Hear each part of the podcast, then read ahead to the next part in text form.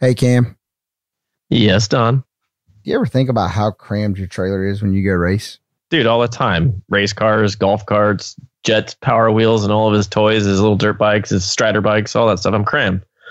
But I'm sure everybody in motorsports is feeling the same way. Well, now our audience has someone to call. They need to call Lance at lbtrailers.com. Lance is carrying over 70 motorsports haulers in stock options from top to bottom. We always talk about looking the part in motorsports, traveling up and down the road and at the track. Now you can look the part with LB Trailer Sales. Go to online to lbtrailers.com or stop by Facebook at LB Trailer Sales. You have a friend in the trailer business and make sure to tell them that Racers and Rental Cars sent you. Let's put it up for the weekend warriors. It's the Racers and Rental Cars podcast with your host, Top Fuel Cam, Cameron Foray, and his co-host, Mr. Top Sportsman, Don O'Neill. Keep on till they can't ignore you. Put it up for the weekend warriors.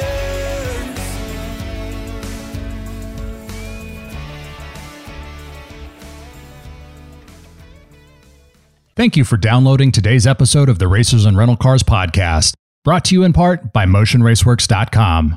Stop by Motion Raceworks for all your high performance needs. If you need to go fast, visit MotionRaceworks.com today. What's up, West Coast Cam? Well, hello there, Don. Hey, um, there's this thing. They've got laws against this thing. I, I mean, I say, "What's up, Cam?" and I hear a kid screaming in the background. They got laws against that shit. Hey, man. I run a tight ship around here. Just saying.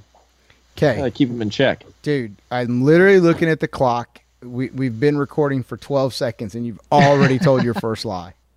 I, I mean, can we get? I mean, God dang it! Can we at least get 60 seconds in? You know damn well that Angie is the one that runs your show over there, and you're trying to say that you run a tight ship. Is 100% true. I just, you know, I just like to pretend sometimes. That's why I get to, I, I sit in my garage and I just trip out on, you know, things of what my, I think my life is. And, and then I go into the house and realize what it really is. So They make medication for that. on the, on the good side, at least, uh, at least the fact that, you know, my, my garage, like atmosphere is just as good as what goes on inside the house. So, you know, I'm a lucky guy.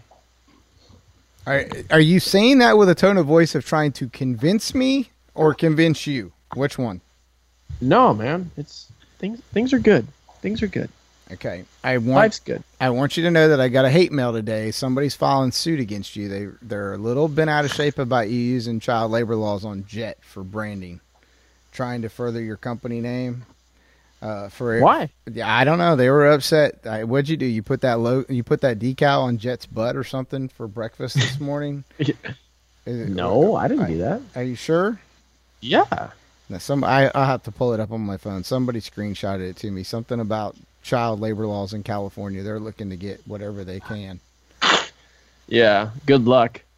I'm But, just yeah. I, I, dude. I'm again. I'm just here to to share the information. I don't know. He's the only one factory sponsored, so you know he can do whatever he wants. So where he's do the he's the emperor of the world. where do we where The world of where do we where do we send where do we send the the applications to be factory sponsored by Ferrer and Company? Let's get those let's get those emails flowing.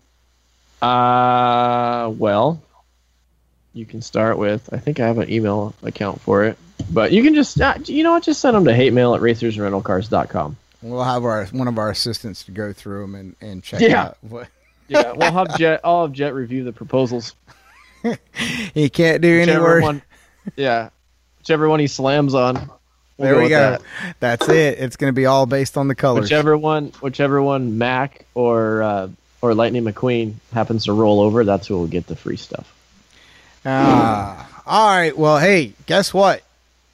What? You get your engine put back together for Angie, so she's got something that she can race. Uh, stuff still at the machine shop, from what I understand, but it's it's in process, and uh, yeah, I hear there's a race that potentially may happen in July, so um, we might need to get our ish together.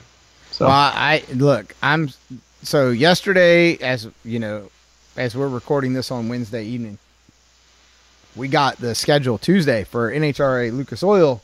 It came out. Yippee ki Ready to go racing. Some of the divisions across the country are going to be very happy, and, and well, they're going to be happy that they can go racing in states that are actually going to let them go racing. Uh, as we're recording tonight, uh, Indiana and Ohio both moved up their phase openings. So I think every racetrack in Indiana uh, went crazy on Facebook probably about three o'clock Central Time. And then shortly after that, about six o'clock Central Time, I saw that all the Ohio racetracks were going crazy on on social media. So they're gonna. But here's the thing, though. They're all they're all opening and doing their thing, but that does nothing for the NHRA Pro Tour. Well, you know what? Sometimes, you know, can I say it? Can I go out on a limb and jump up and down? Hey, Cam, guess what? Sometimes it's not all about the pros. It's a true story. I don't even really claim to be a pro. I'm an amateur pro. if you put, I mean, this, see, that's another opportunity for you to put BS behind pro, and you, you you have got a bachelor's degree, and you completely missed your opportunity there. Professional bullshitter? Yeah, I'm yeah, that. that's exactly right. I, I mean, I can attest to that, but Head executive at Cheetos College. hey, man, this pays the bills. Things are good. Dude, Still got a paycheck. Grateful for that. No, well, Only one of my summer school courses got canceled, so I still got one.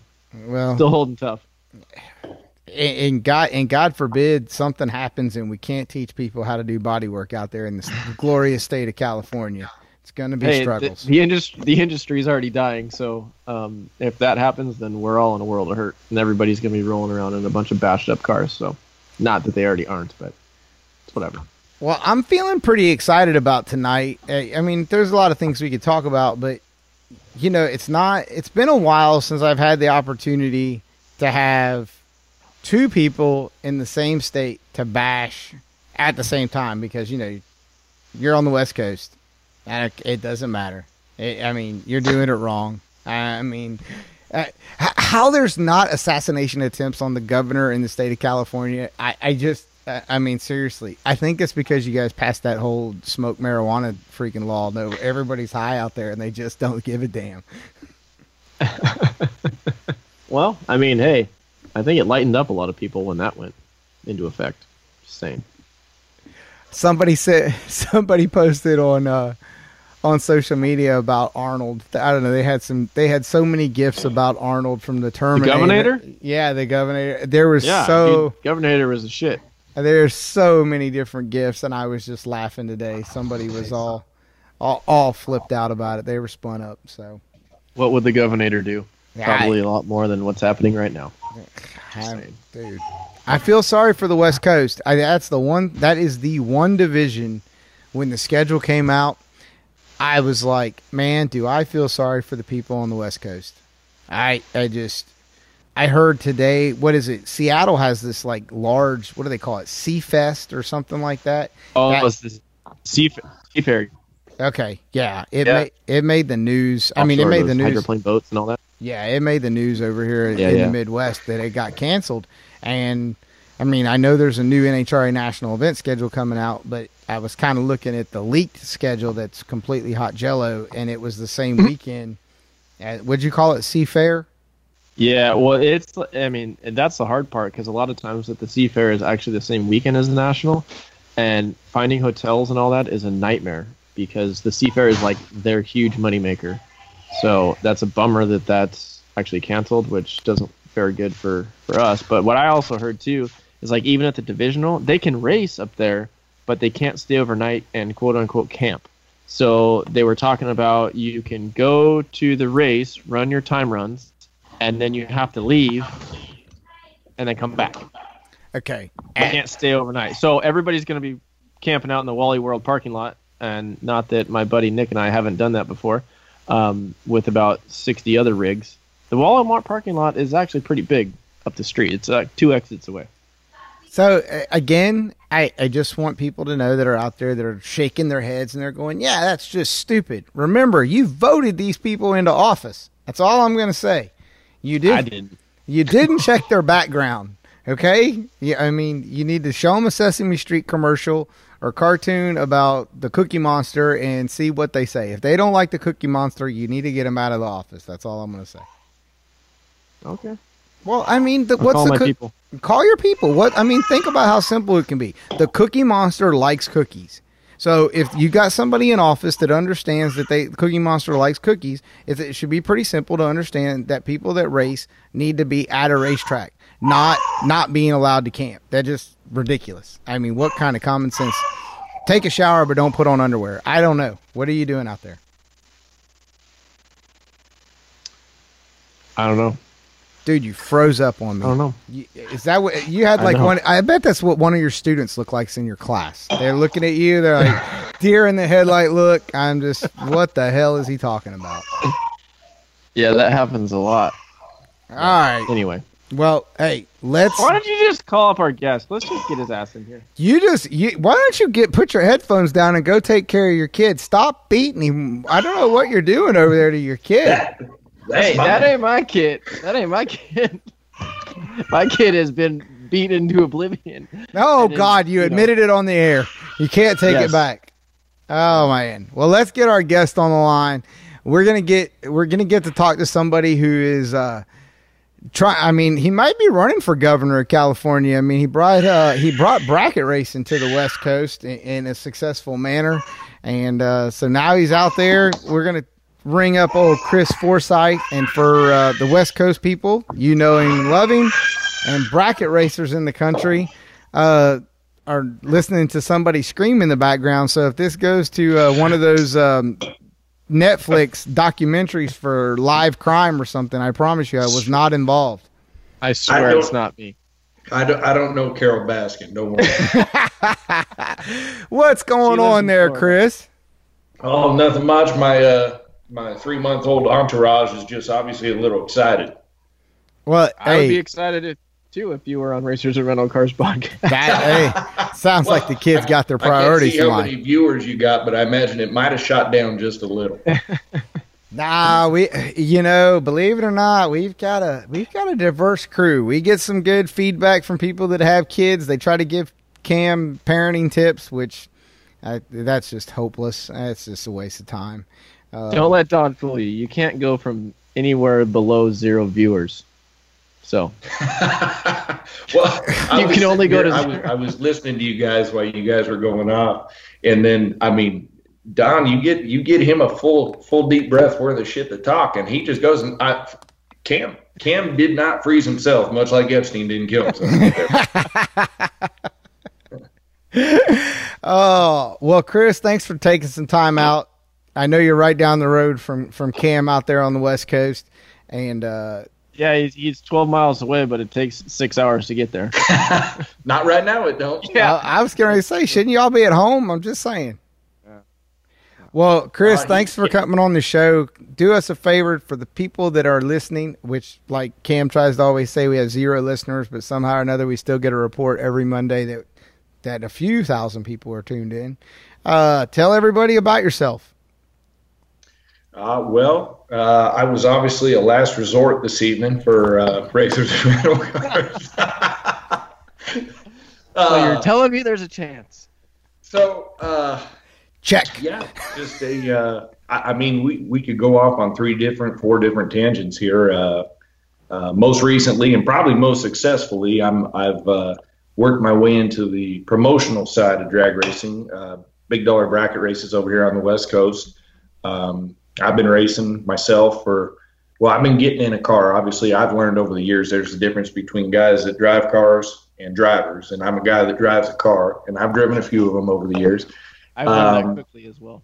Yeah, yeah, but hell, I'm still a chassis inspector. NHRA is still foolish enough to let me make some money for them, and uh, uh, got a got another you know little uh, a business that pays my uh, you know 60 hour a work week whatever we're we're doing these days, and uh, yeah, just been heavily invested in this sport for quite some time.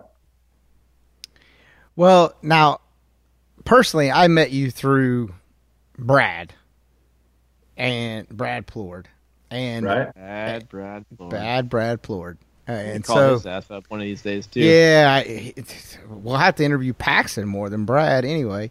Um, If you ever talk to Brad like this, it, it's it's hard sometimes to keep it going a little bit. Brad, tell me about yourself. Name's oh. Brad.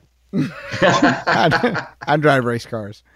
What do you drive? Whatever you whatever you let me get sit in. yeah, well, truth be told, he does drive them well. Yes, Yes. yes, he does. Absolutely.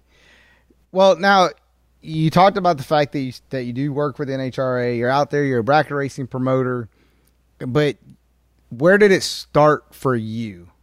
And because we're a motorsports marketing show, and so obviously, we, we, you know, we all three of us drive race cars.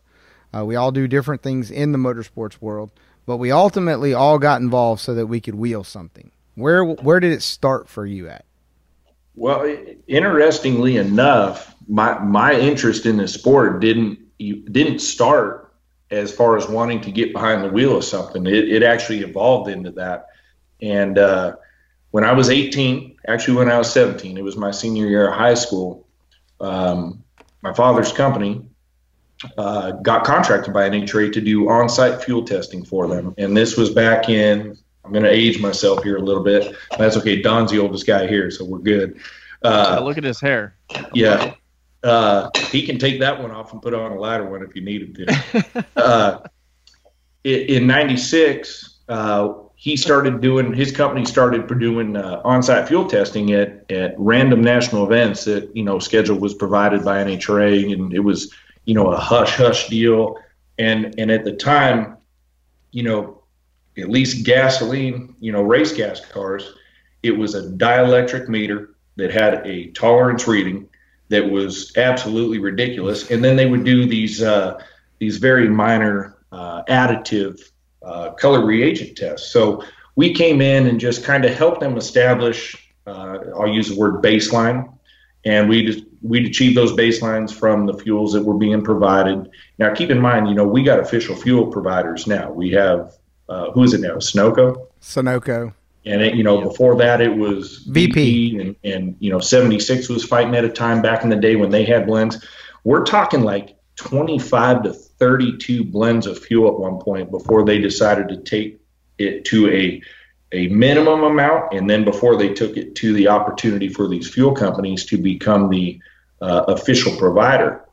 So basically, uh, I went to 10, 12 national events around the country. My first time on a plane was uh, to Indianapolis, U.S. Nationals, as an 18 year old adult. First time on an airplane was to the U.S. Nationals in 1996, which I'll never forget that race for a multitude of reasons. And, and you know, it, it was an unfortunate race. Uh, and, you know, that was the year they lost Blaine Johnson, Elmer Trett. I, I was there. That was interesting. Um, but at, at the same time, it was absolutely by far the one event that made me fall in love with what we're all doing today and what we all love to do. And it, it's weird because it is it is evolved and transformed so much into something different. And I using just the U.S. Nationals as an example, but from there, uh, I, I basically I showed up at the racetrack with my father's company, and I was just basically the gopher. We brought an analyst with us that took care of running the gas chromatography, and I was just kind of the kid that ran back and forth with fuel samples from fuel check to the motorhome. He'd analyze it. I'd run the data back to NHRA. They'd take it and they they'd file it, and then there'd be a big discussion at the end of the weekend. And they they choose and pick and choose which way they wanted to go and things they wanted to pursue and, and different angles they wanted to take to try to uh, eliminate the gray area, which there was no black and white then. Basically, it was all gray. Um, so that that took me into you know you get to the racetrack and if all I got to do is run fuel samples back between comp eliminator, pro stock, uh, stock, super stock. Uh, what do you do in the middle if you're a kid that knows nothing about drag racing? I'd cruise around. I was I was the big dorky 19, 18, 19 year old getting hero cards, uh, wanting to watch fuel cars warm up. Back then, you know, they ripped the throttle, which was bitch and scared the shit out of me my first time. Um, but then I, I the tech the tech guys kind of took a, a liking to me, or at least some of them did. Some of the older ones, they they they wanted nothing to do with me, right? uh, but I got to get involved with uh, helping uh, uh, teardowns, you know, writing down the notes as these guys were taking them, boring and stroking motors, uh, checking valve lift off camshafts and stuff. It was just, it, it, it was, it was bitching, right? So about a year after that, um, a year of doing that, uh, Bob Blackwell and Danny Gracia asked me if I'd be interested in coming to a divisional race uh, to help and just do fuel check. Come see a race, you know, uh, do all that. And of course, I was like, well, hell yeah.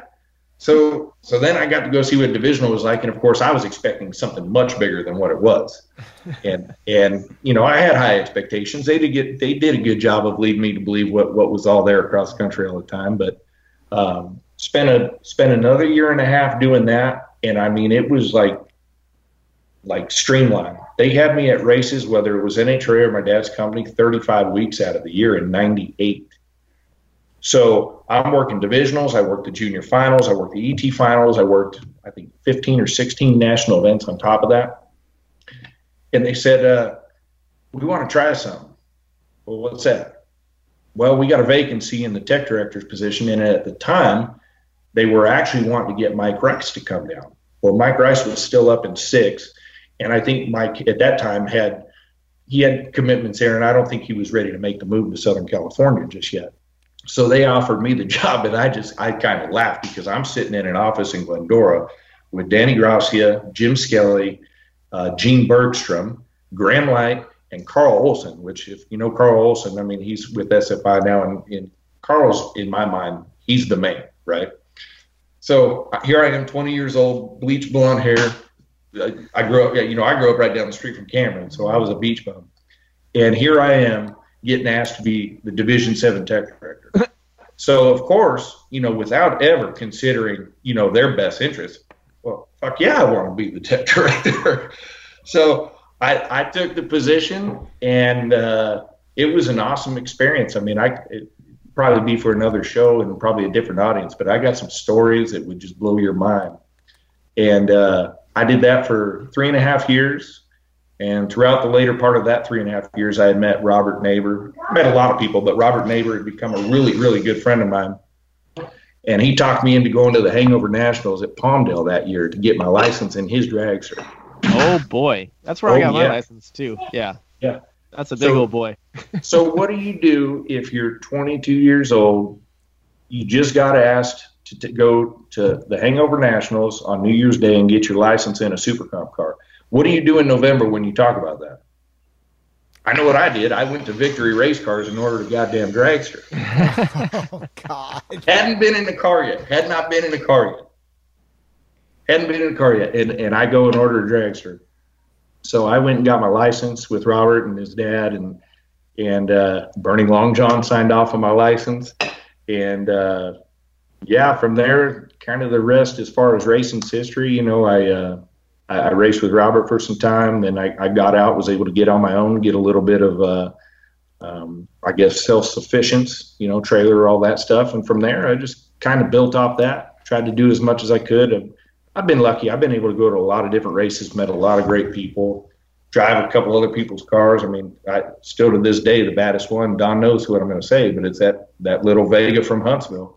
Still the funnest car I've driven. The brokest MFer in, in Yeah, yeah, Alabama. Yeah, Yeah. Cameron knows that's how we hit. Every time he can he'd call me and say, "I talked to Cameron today."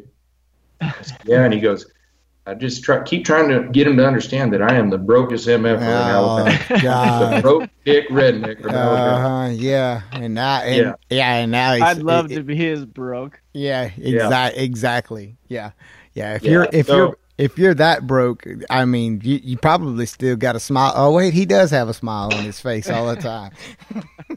Yeah, so I I got uh when I left NHRA in 02, I just went back to work for my old man full time, and uh, then in 05, uh, the guy that who taken my position as tech director had um, he left, and they put somebody else in the position, but they were out of towners, so the territory here, chassis certification wise, kind of came with that position.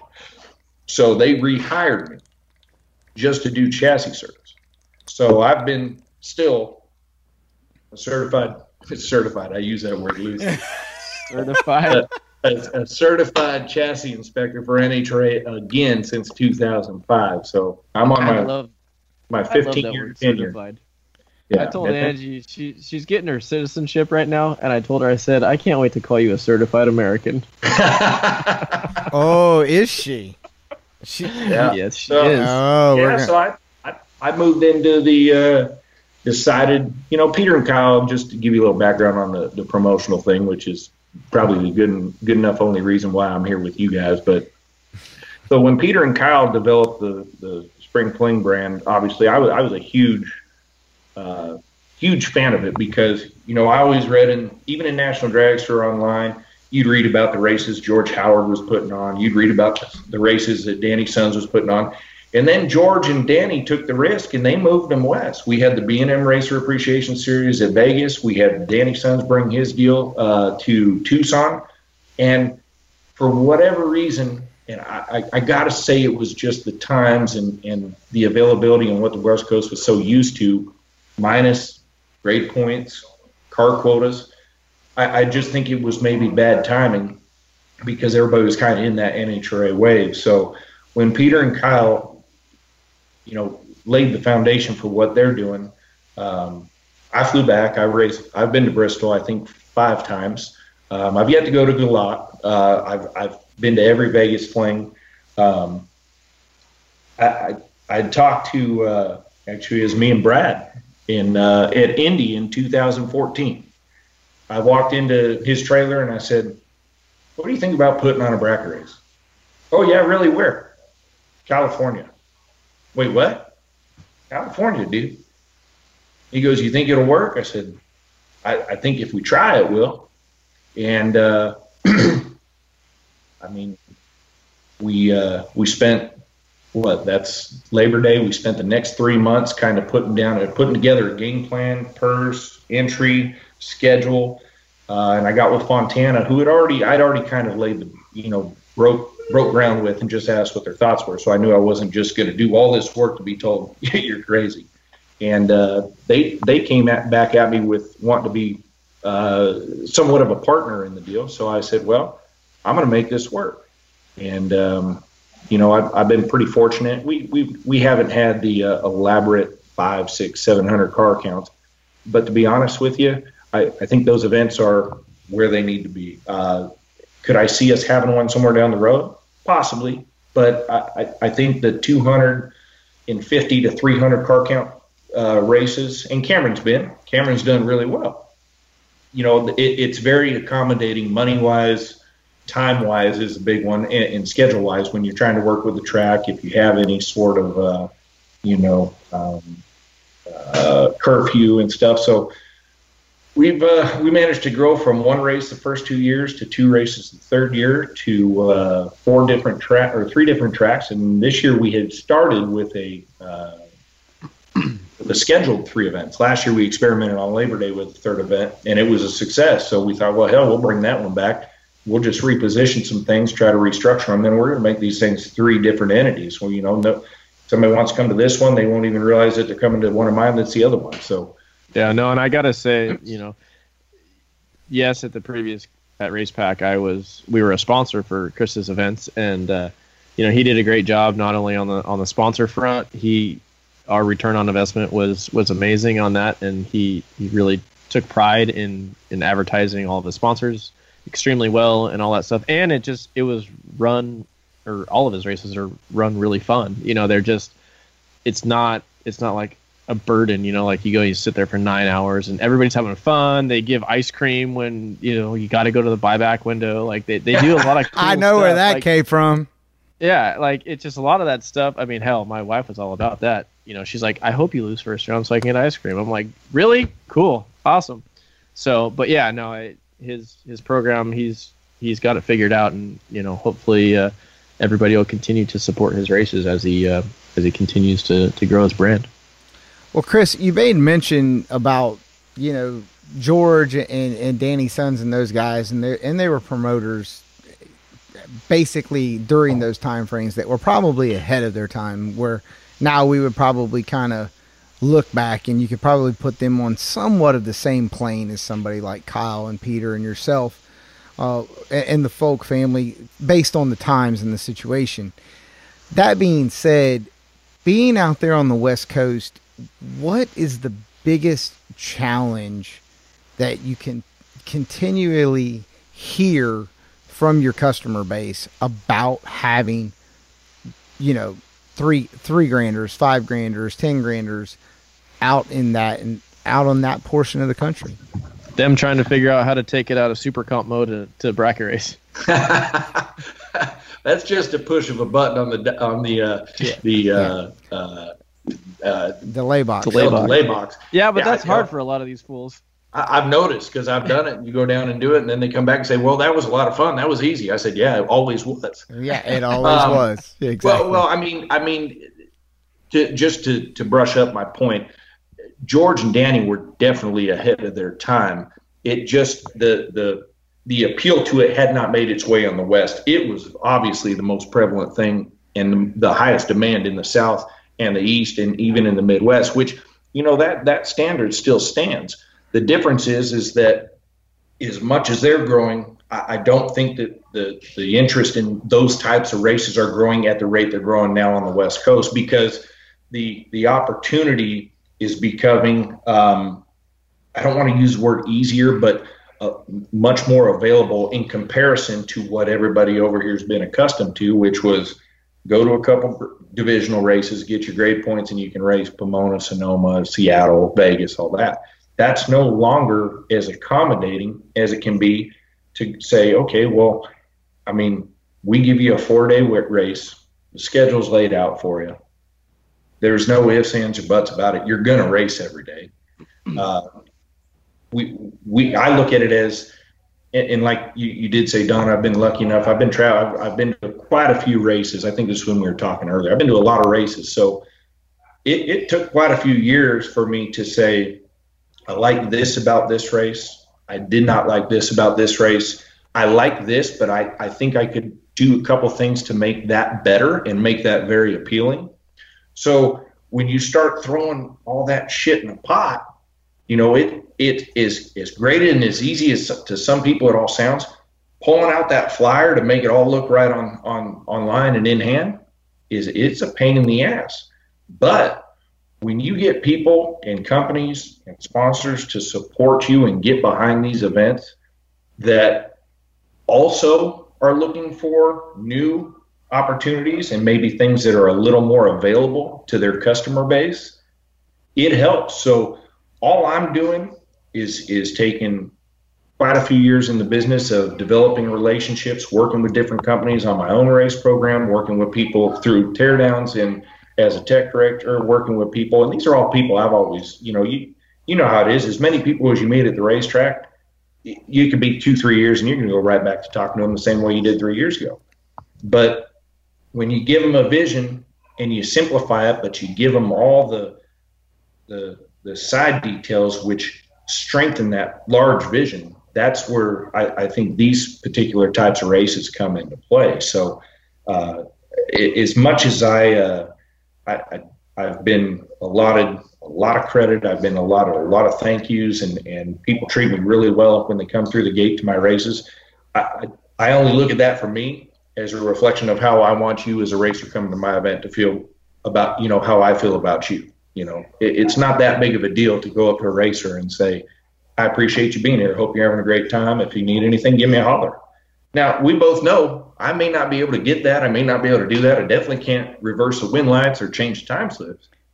But if I can get you in the gate through tech, and you're in your pit ready to race, and you're happy, guess what, dude? The rest of this shit's on you.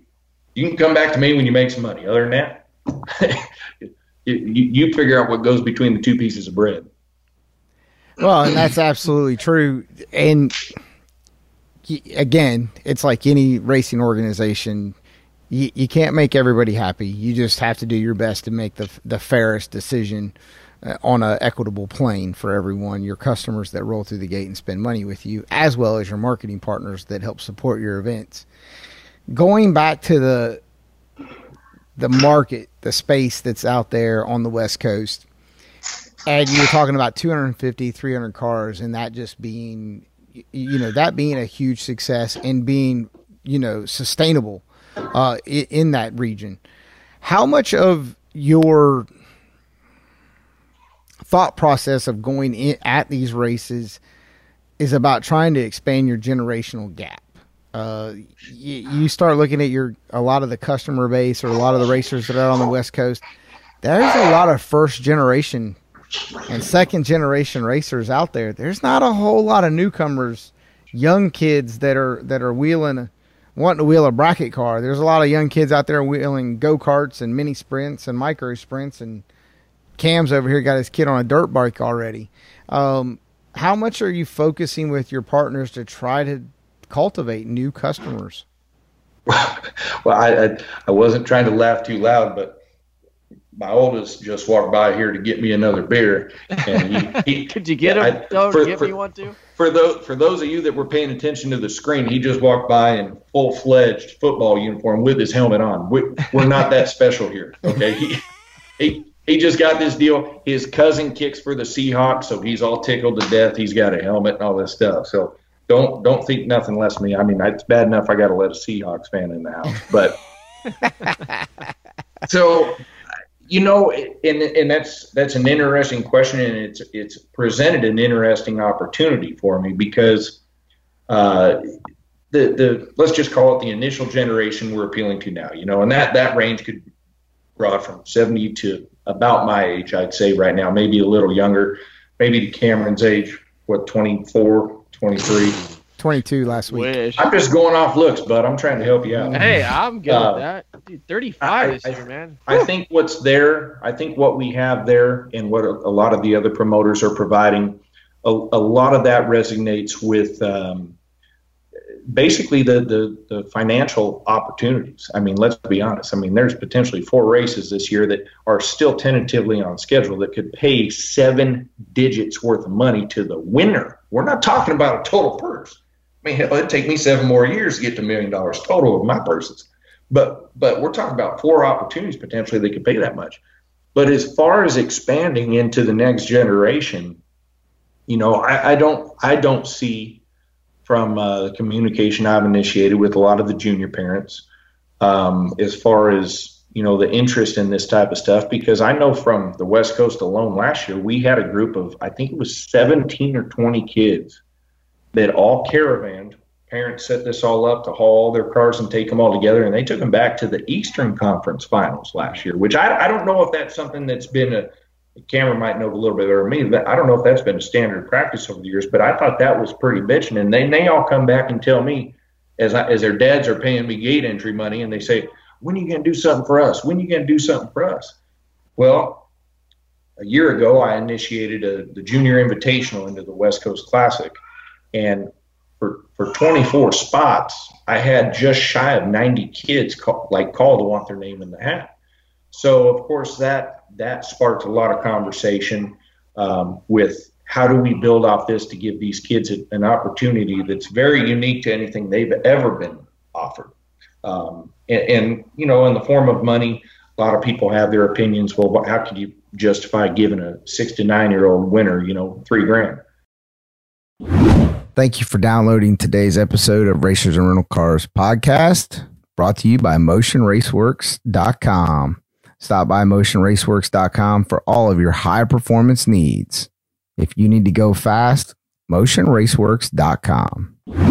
Hey, Cam, Yes, Don. do you ever think about how crammed your trailer is when you go race? Dude, all the time. Race cars, golf carts, jets, power wheels, and all of his toys, his little dirt bikes, his strider bikes, all that stuff. I'm crammed. But I'm sure everybody in motorsports is feeling the same way. Well, now our audience has someone to call. They need to call Lance at lbtrailers.com. Lance is carrying over 70 motorsports haulers in stock options from top to bottom. We always talk about looking the part in motorsports, traveling up and down the road and at the track. Now you can look the part with LB Trailer Sales. Go to online to lbtrailers.com or stop by Facebook at LB Trailer Sales. You have a friend in the trailer business and make sure to tell them that Racers and Rental Cars sent you. So, uh, you know, with all, all the kids traveling back and forth, the, the question kept arising as to whether or not th- this would be the right move. So, like I said, that's that's what we decided to do is started to implement to see what kind of interest we could have if we were to promote a large, large money, big money bracket race for the kids, and. Um, you know, we initiated that at West Coast Classic last year. We brought it back on Labor Day, and we had every intention of bringing it to the Canyon Desert Classic in March, which we're still going to bring them in um, in September. The only conflict with that is is when we got our our rescheduled date after this uh, or whatever this shit show is we're living through. Uh, it, it conflicts with the uh, the junior uh, division finals in Vegas. So we're basically just going to leave that opportunity open. Uh, we'll, we'll scale the fields down for them, whatever we got to do. Give them an opportunity to come win a big check if they can't maybe make Vegas or whatever. But um, going back to your question of you know how do we how do we bridge that gap with the next generation? I, don't know that that's going to be as big of a challenge um, as some people are laying it out to be, as much as trying to create more interest, trying to find more people, even our age, you know, or in between, uh, that are, are ready to build a car to go, even just to go bracket racing. But I, I'd be lying if, and if I said that a lot of what has driven me to do this and enter what is crazily enough my sixth year doing this is to try to help promote exactly that the grassroots racing that's that's where everybody says, well, that's where all the money's at. Well, that's that may be the case, but that's kind of the the breaking ground for you if you want to become a competitive drag racer. Whether you go heads up racing or not, if you got a street car, you can go run sportsman, which we're implementing sportsmen into our programs. We want to give everybody a taste of what we're doing, but we also want to give every what we're doing a taste of everybody, if that makes sense. Oh, so yeah, it has know, to. Yeah, no, and I think Lu- I know Luke always talked about that. You know, Bogacki from you know being able to impact at the local level, and I know. I know it's not taking place right now, uh, which maybe hopefully it will in the next couple weeks. But there is a racer, and his name escapes me right now, that actually in the state of Pennsylvania has a couple micro sprint cars, and so that he brings brings people to the racetrack, you know, and it's like lets them drive a micro sprint car, or you know, Yeah. around a, a you know, to do nothing more than create that interest, like you're saying. And you know, I some of the crazy stuff that I've seen people, you know, different track promoters try to do with Powder Puff, with bringing out the wives, the girlfriends, high school classes, and I mean, there's so many things across the country that certain part, certain parts of the country work and certain parts of the country don't work. Uh, but we absolutely have to create interest because if not, we don't have manufacturers, we don't have parts sales, we don't have the next wave of interest or customer base, and if we don't focus on that, you know, obviously you can't focus on 100% being a race promoter, but you've got to give it its due diligence uh, to to focus on it because if not, you're the only person you're going to be promoting is a bunch of 70 year olds that can't get out of the race car. Yeah, and and we we we try to uh, we try to kind of look at the percentages of each event, like who who's re, who's a returning customer, who's a returning customer to this, you know, especially now that we got a you know an event here in Arizona or in Arizona we've got two events here in California. You got to kind of look at the, the the logistical numbers and and where those demographics lie, and when you start to look at percentages and then you start running through tech cards and then i realize how many hands i shake and get a first introduction. And you know i, I have to ask everybody i mean at the racetrack that tells me they're there racing like how'd you hear about us? You know i'm, I'm not trying to say okay well if you got a flyer you got a discount. What i want to know is where's more of you? Because where you came from if you heard about it you got to know people that probably aren't here. How do we get them here? And it's it's it's twofold. Obviously that this is a uh, it, this is a money driven business. We we throw money out there so that the racers can come come get taken a, a shot at it. But our, my goal is to get racers through the gate. That's how that's how this flow system works.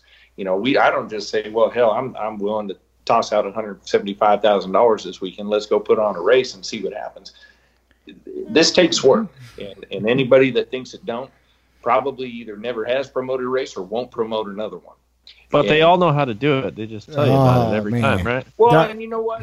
That that's okay. I mean, I, I I agree with you because I've I've had people tell me how to do my job better, and and in the midst of it all, you just you just let it soak in, and at the end of the day, you'll probably find something positive out of it, and and it usually directs to another situation or whatever. But ultimately, the goal here is put together a flyer.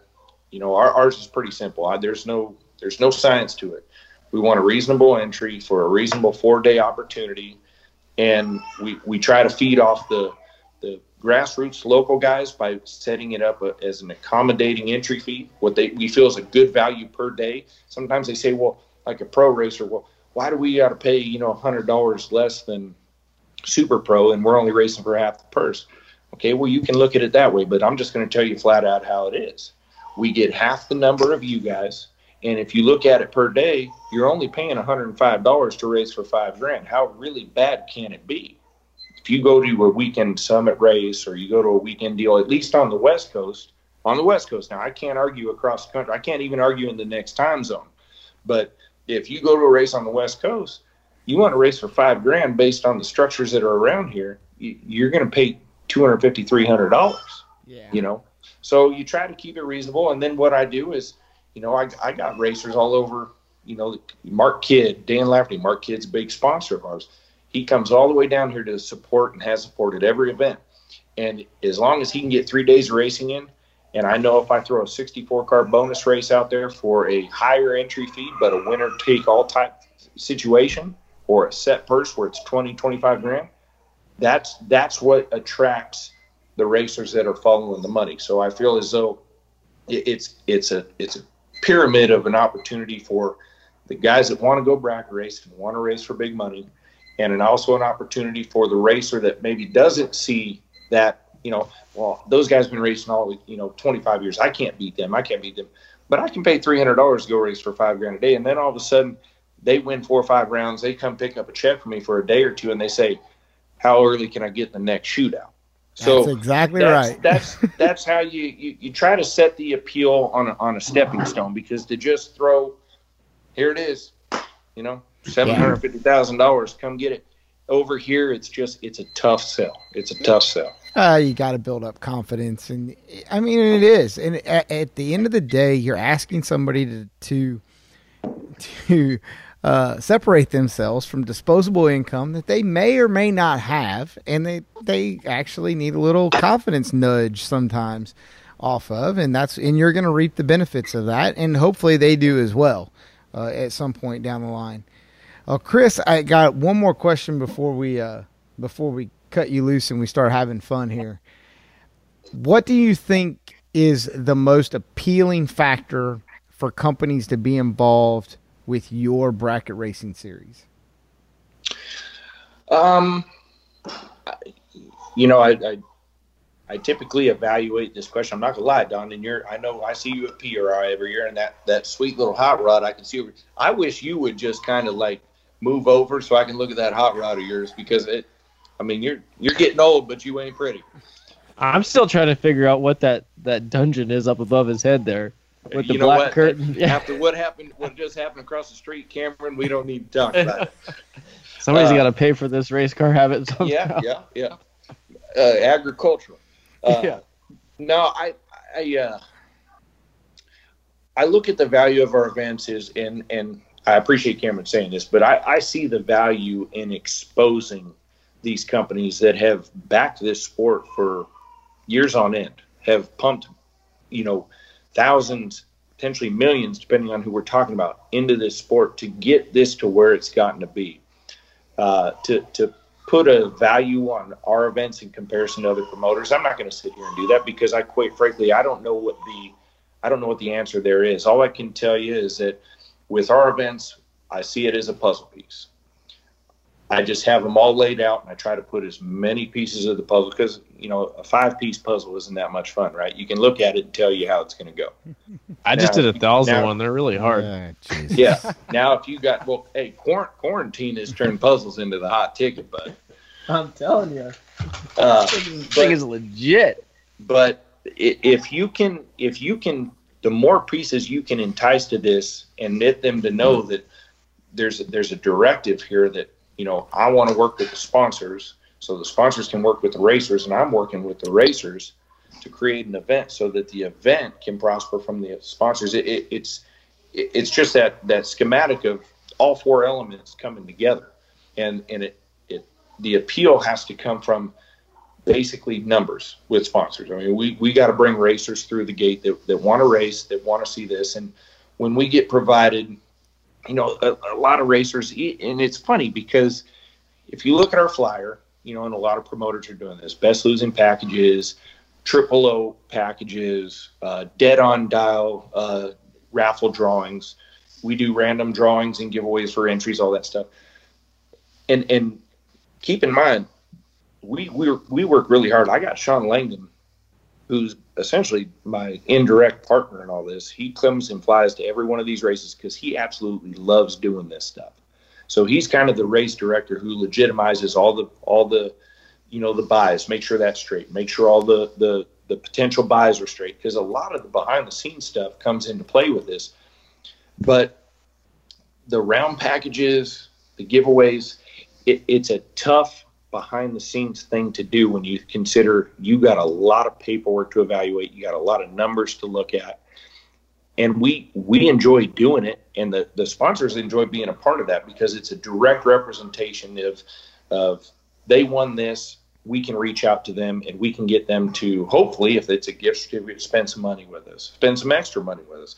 Or you provide them with a product. And I've always told them, I said, look, you give us a set of tires and and it's it's sure as shit always going to be the guy running Hoosiers is going to win the Mickey freaking. Uh, he's going to win the Mickey gift certificate, right? Except But for me, what? I of all, all the times I've been involved with Chris's races, Pete and Kyle's like sponsored all this crap. I've never once won anything at any of those events. You're not. Although I've, I've done good at them. Yeah, no, I'm fine with it. But I just But- but- people win like 20 things a But weekend. hey, with with with uh, with the change of avenues you got, COVID nineteen kept you from taking away ch- conflict of interest. But I mean, you're in there now. it's You're, also true. you are Also true. you are eligible. but I'm essential. yeah, you are essential. Oh, you're But- essential, all right. But- Cedars College for the W. We've we've actually had had racers question whether or not that we felt that was necessary, and I said a hundred percent it is because Oh, this hell yeah. platform this platform doesn't grow if we can't keep all the components in it because without without racers I can't keep promoting purses and without any sort of help or you know there we know there's still the diehards out there. Uh, who's your sponsoring this race? We're, we're going to this race. We have to. Well, you know what's right. crazy? It's like these people. You're you. People are gonna bitch about anything. Obviously, we all know that. But I think like it's more. It's ten times more work for you as a promoter or whoever's behind the scenes doing all that stuff. But at the end of the day, it's for the racer. Like, do you really need to call Hoosier or Mickey Thompson or whoever say, "Hey, can I have a free set of tires to give?" Like, you don't get anything out of that. You know what I mean? Like they're not the headlining sponsor or whoever. Like you're doing that out of the goodness of your heart because you're a racer and you understand that somebody will eventually win that those set of tires and be psyched on it. You know what I mean? Like Well, I, I, I see the value in, in keeping these companies and their products involved in the sport. And, and going back when before I got off on a tangent, I do this shit a lot. Second my hands start moving, guys, just say, hold up, go back. so so if if the guy who the, the Mickey racer wins the Hoosier certificate, okay, so Hoosier's probably like, well, not going to get a customer out of that, but but let's just let's just look at all the possible scenarios here if you're Hoosier. One, he's going to go put on blast that he just won a set of tires at my race. Now, do I really like it when they go post it all over social media? I don't think it's the best of looks. However, it gets Hoosier some time, and anybody that likes it or comments or tags somebody in it, that's a good thing. Cameron, you know how that stuff works. If uh, if if they are a Mickey customer and maybe they're not happy at the time, well, hell, I got free set. Maybe I'll try them. I heard that they got a good product. Maybe I'll try it. Or even worse, you put it out there and you put it up for fifty cents on the dollar for what it was worth. Somebody buys it, they're guaranteed a business to business, a, a racer to company engagement, one way or the other, in my opinion as long as it's presented the right way. I can't just go throwing paper and envelopes and saying, "Here, go have at it." You you gotta you gotta dress it up a little bit, and I I, I feel as though we do a pretty good job doing that because I'm not going to take you know thousand dollars worth of tires or or fifteen hundred dollars worth of Racepak equipment and not feel as though I need to engage the racers in that and have them say, you know what, I may not win the five thousand or ten thousand, fifteen thousand dollar check, but hell, I got a shot at doing this. And Right. nothing better than a guy or a gal that walks up to the tower and says, What'd you guys call me up here for? Well, you were best losing package that round. So what I get? Well, you got a you you got a, uh, a brand new Simpson uh, helmet, car- whatever, whatever. Ca- Yeah. California car cover for your dragster from Jimmy DeFranken, two hundred dollars to buy whatever you want from. him. Oh, and by the way, here's your four hundred dollars for losing. I mean, that's trying. Greg Greg Hicks is a good example. He came to Fontana three or four years ago. The the dude, I think I don't know if he won or runnered up and run for the money. If he's watching, trust me, he'll correct me as soon as possible. But he he won. Uh, we had triple O raffles for entries into the Spring Fling Million. Me and Kyle always work together on these things to try to, you know, multi, you know, promote both both ends. He won an entry the first day, so there's a two thousand dollar entry you made on a hundred dollar investment. He also was triple O again the next day, which threw his name in the uh, hat for a set of lamb brakes for a dragster. Guess who won that? This dude, he told me, he goes, I won $4,200 worth of product that I am going to use. And didn't win a damn round aside from the run, run for the money on Thursday. And, Yeah, and but he's he still came out on- happy. he came out with the W, man. yeah, Hell still yeah. happy. Yeah. Well, Chris, I mean, you guys have obviously, and I remember when you and Brad kicked off your first one, and he was a part of it, and you've obviously got Shawn, and Shawn has been in. He's like Luke. He's been in every hellhole across the country, uh, driving a race car, and he's he's got he's got enough experience to to be able to be involved, and he wants people to do well, and so do you. Um, that being said, we don't want you to do well because we're going to send you out of the show now. And we've got a couple tough questions for you. These are always where the, the fun kind of kicks in.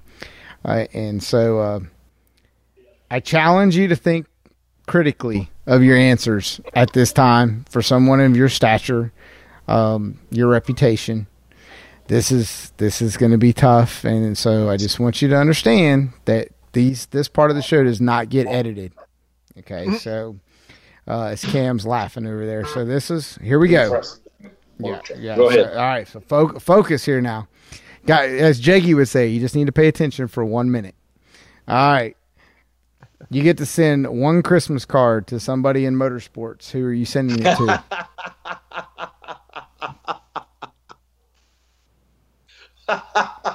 what?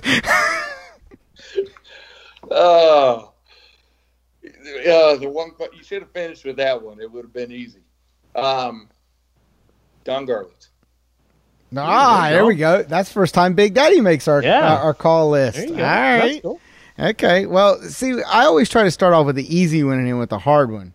You get, here, here comes your hard one. You get to send one WTF card to anybody in motorsports. Who's it going to? I think that's going to a certain top fuel driver. Cameron knows him. I,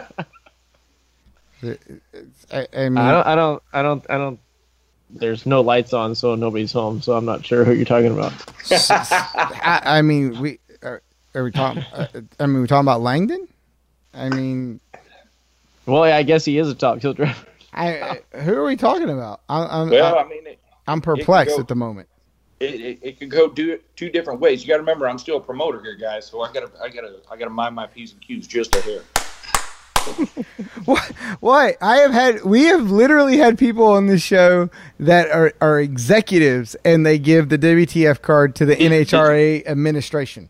Okay, so I, I mean, I, I'm really concerned about your promotion aspect, and so uh, you know, my next stop is probably going to be Kyle or Peter. I'm probably going to need to get them. I want to see exactly how. I mean, Hey, I'll help him. It, it's it wasn't Motel Six. It's whatever. he knocked the top light out, baby.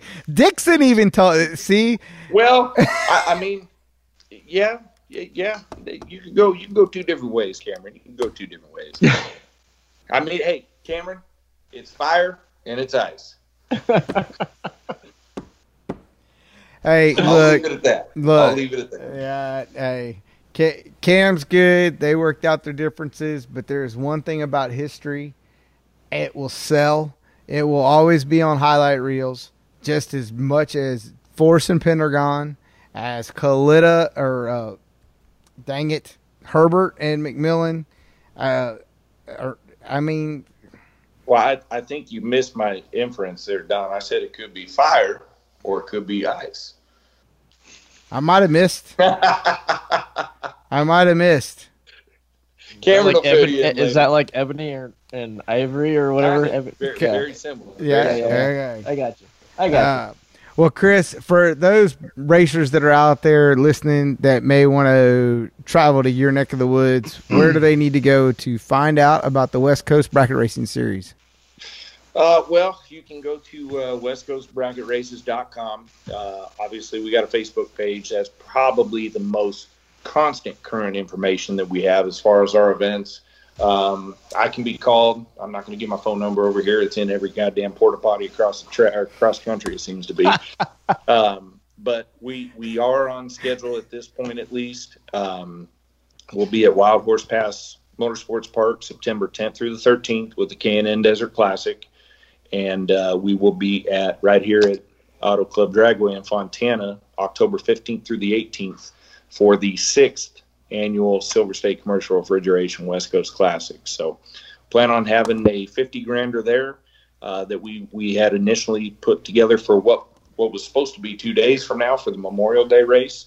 Um, we got we got quite a few things that have come together. I've just been it's been tough to not promote now right now through all this, but I you know it's also been tough to or easy not to because you just never know which way these things are going to go. And being in California, since you know Don just loves and is tickled to death that he gets to bag on us West Coasters, uh, we we just gotta kind of we got to kind of see how things unfold here, and we'll we'll do the best. And uh, obviously, I'm I'm I'm motivated, if anything, to to be able to say I had to reschedule an event six months back.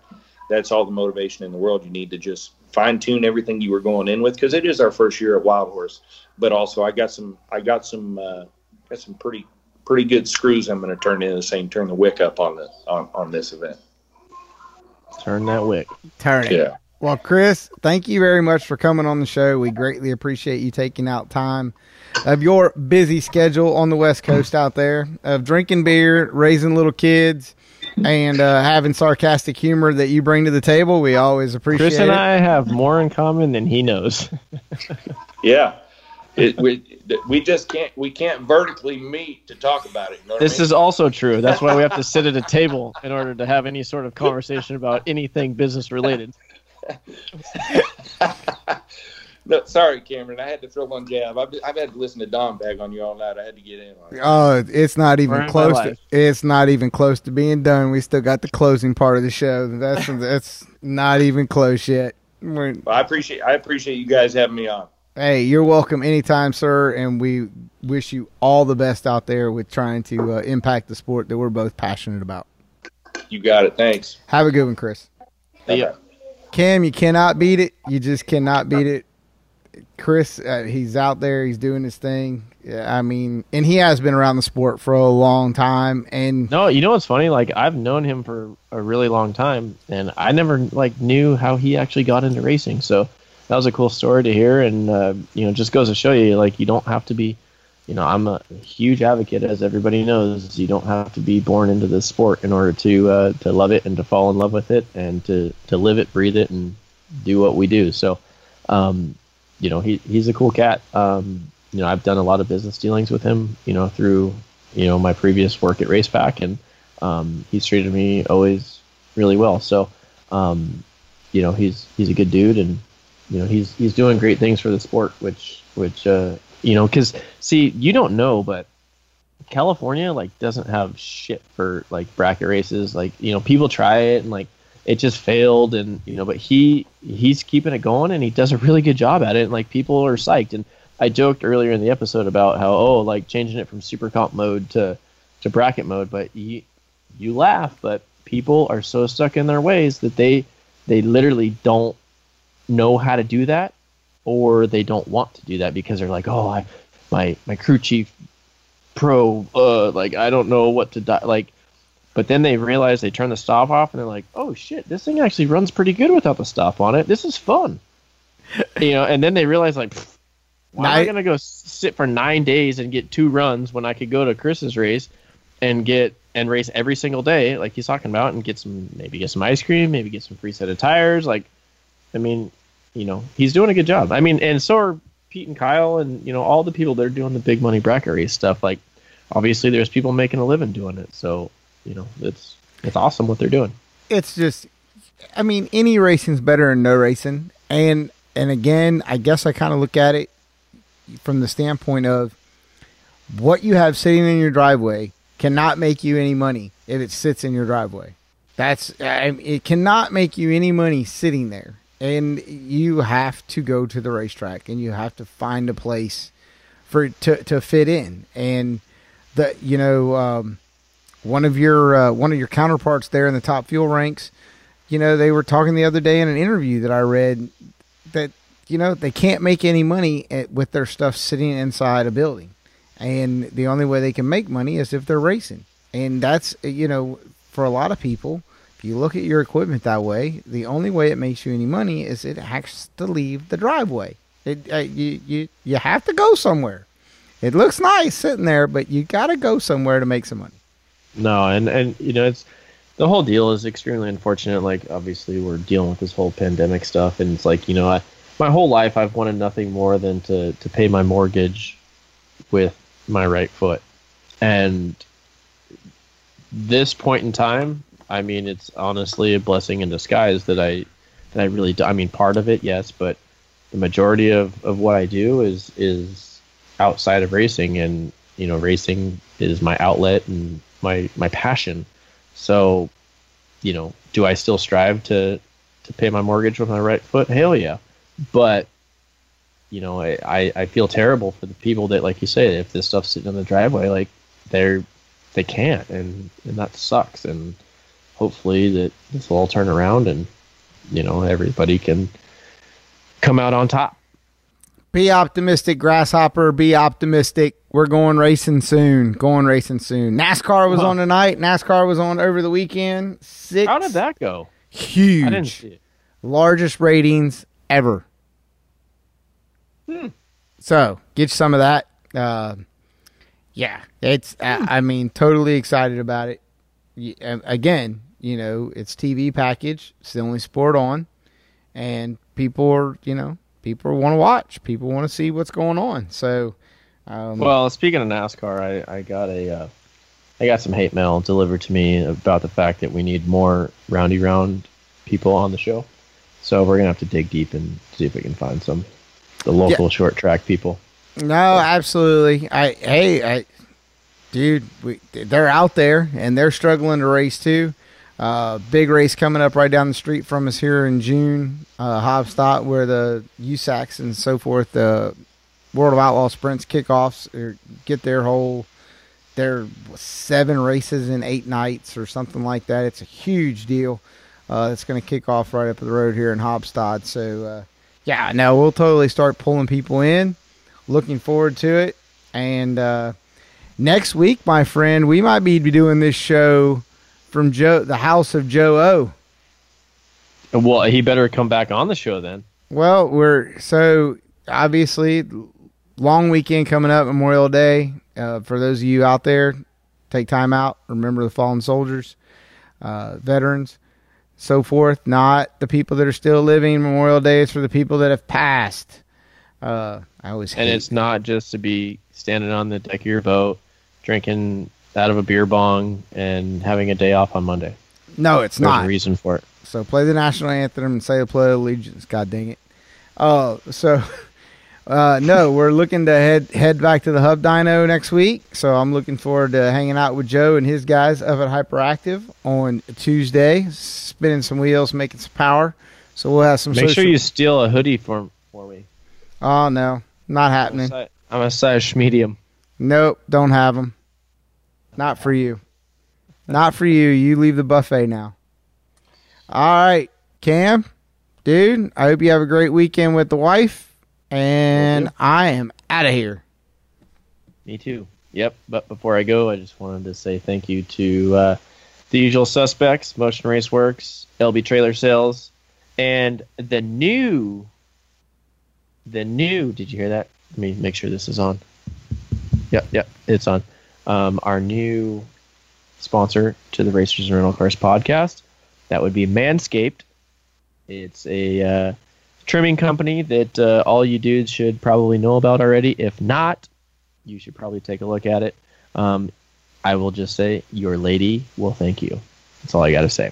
So, the brand's called Manscaped. So, as you can say, you know, not only will the your lady thank you, but the boys will thank you too, if you know what I'm saying. So, um, if you do go log on to manscaped.com, get yourself a new trimmer and whatnot, make sure you use the promo code RIRC and get yourself a fat discount. So, scope it out. Aside from that, thank you very much to Voice America for uh, all they do for us in producing the show.